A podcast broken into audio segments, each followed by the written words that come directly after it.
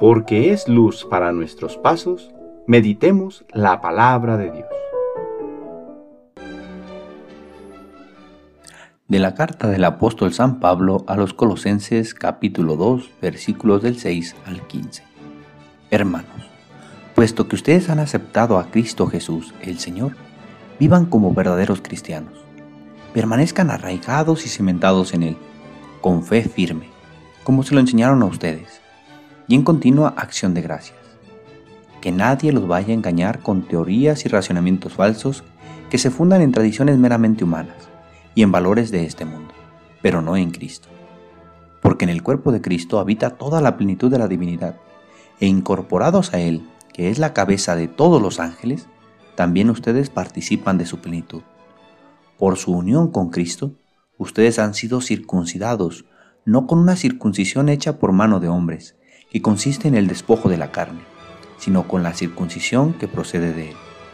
Por el bautismo fueron sepultados con Cristo y también resucitaron con él, mediante la fe en el poder de Dios que lo resucitó de entre los muertos. Ustedes estaban muertos por sus pecados y no pertenecían al pueblo de la alianza, pero Él les dio una vida nueva con Cristo, perdonándoles todos los pecados. Él anuló el documento que nos era contrario cuyas cláusulas nos condenaban, y lo eliminó clavándolo en la cruz de Cristo.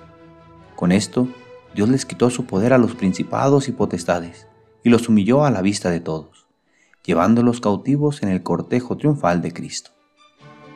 Palabra de Dios.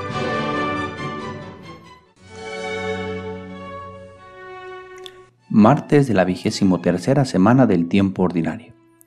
San Pablo nos invita hoy a tomar conciencia del gran don que Dios nos ha regalado a través de su Hijo Jesucristo, pues por su sacrificio anuló el documento que nos separaba de Dios a causa del pecado y nos ha conducido a una vida nueva, nos ha hecho personas libres para ir en su seguimiento, por lo cual nos invita a vivir como verdaderos cristianos. Yo no soy muy seguidor de los equipos de fútbol, y quizás por eso me llama más la atención cuando una persona se pone bien la camiseta de su equipo. Y me sorprende ver cómo defiende a su equipo diciendo que es el mejor que los otros y se exalta y se pone de mil colores cuando alguien dice lo contrario. Entonces me digo, vaya que quiere a su equipo.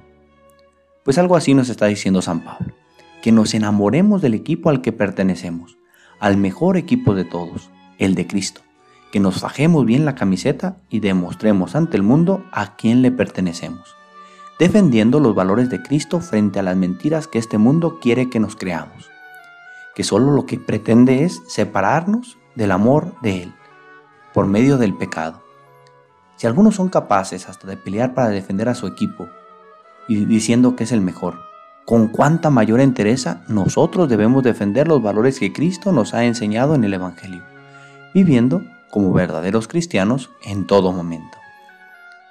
Pidamos al Padre nos dé la gracia de ser fieles a su Hijo Jesucristo, que nos ha invitado a tener una vida nueva, y que ante los ataques del mundo le demostremos que este corazón le pertenece únicamente a quien lo ha dado todo por Él y por su salvación, Jesucristo el Señor. El Señor esté con ustedes. La bendición de Dios Todopoderoso, Padre, Hijo y Espíritu Santo, descienda sobre ustedes y les acompañe siempre. Que tengan buen día.